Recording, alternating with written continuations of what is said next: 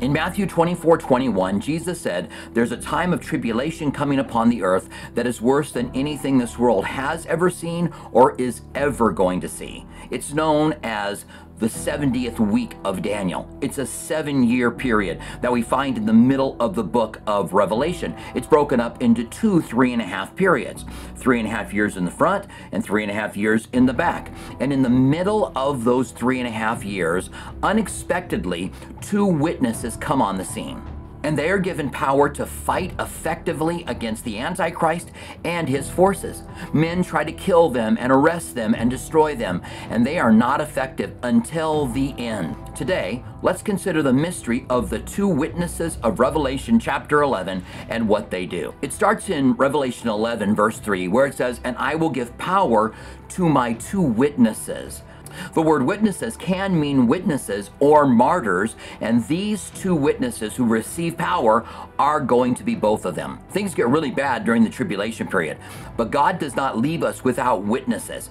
He gives us these two witnesses and 144,000 people from Israel, from each of the 12 tribes of Israel, who are witnesses to us. Let's talk about who these two witnesses are. That's the big mystery. There's a couple of thoughts. Some believe they are Enoch and Elijah because these are the two men who never died. And the Bible says it's appointed men once to die, and they have to die.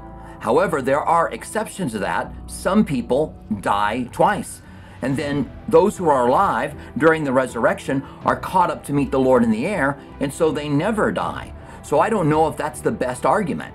The Bible does say in Genesis 5:24, and Enoch walked with God, and he was not, for God took him. And in 2 Kings 2:11, it says, Then it happened as they continued and they talked, that suddenly a chariot of fire appeared with horses of fire and separated the two men, and Elijah went up by a whirlwind into heaven.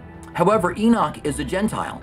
And Enoch is the type of the church who is taken out before the wrath of God comes upon the earth with the flood, just like we will not experience God's wrath, as the Bible says in 1 Thessalonians 5 9 and Romans 5 9.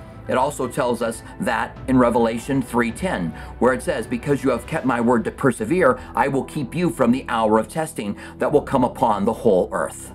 Now I believe these two witnesses are Moses and Elijah. In Jude 1:9, we find Satan and Michael fighting over the body of Moses. Listen to what it says. Yet Michael the archangel, in contending with the devil, when he disputed about the body of Moses, dared not bring against him a reviling accusation, but said, The Lord rebuke you. Now, there are a few reasons I believe the two witnesses are most likely Moses and Elijah. Number one, they did the same miracles as Moses and Elijah did.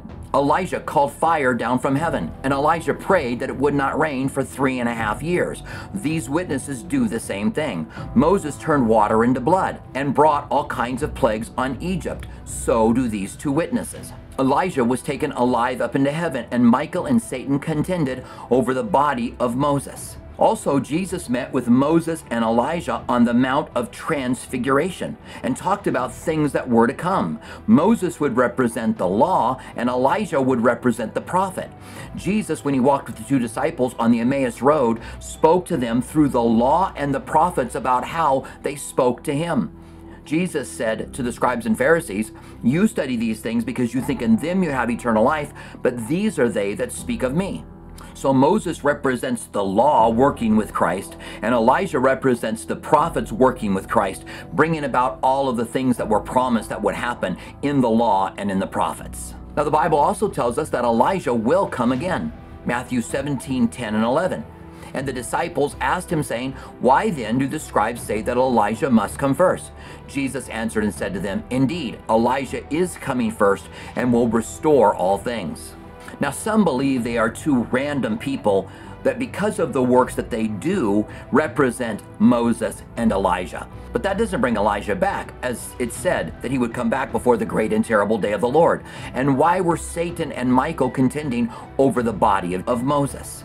Now Revelation 11:4 says, "These are the two olive trees and the two lampstands standing before the God of the earth."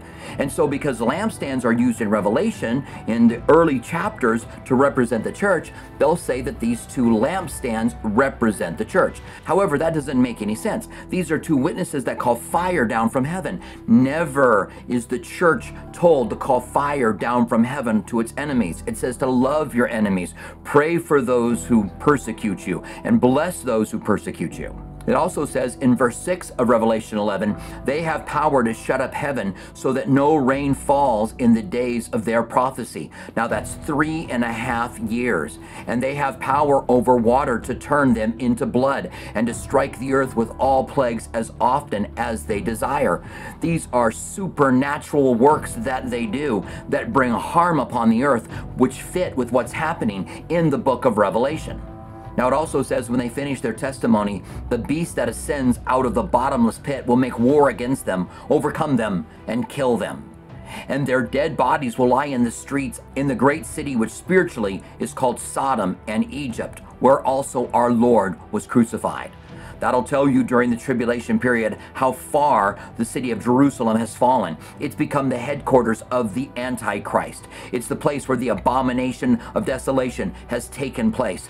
The two witnesses show up at that event and are there until the very end. And so the city of Jerusalem becomes known as Sodom and Egypt, which represents the world.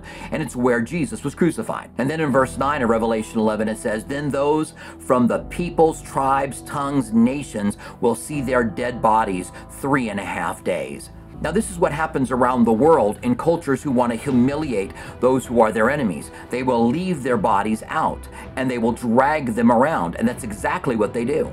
And people from all over the world could see it, which was a technology that wasn't around when this was written. So the prophecy foretold the ability of the technology for one event to happen and all people of the world to be able to see it, which we can now. Verse 10 of Revelation says, And those who dwell on the earth will rejoice over them, make merry, and send gifts to one another, because these two prophets tormented those who dwell on the earth. This also happens today with terrorist attacks. There is rejoicing. They will hand out candy. They will pass presents back between one another. And they rejoice like this when these two prophets are killed. But Revelation 11 11 tells us it's not over yet.